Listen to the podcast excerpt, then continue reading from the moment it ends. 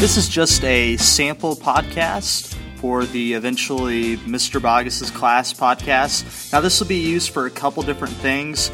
Primarily, it would be used to uh, have a sideways classroom. In other words, while I am reteaching students to the front, this podcast is able to walk them through their current assignment. It would also um, be used for end of the week kind of wrap ups and other various uses. The reason I'm recording this is so that I can finish setting up all the podcast feeds and so forth and get it submitted to iTunes and so on so that it has time to be approved before I need to start actually using it. Thank you, though.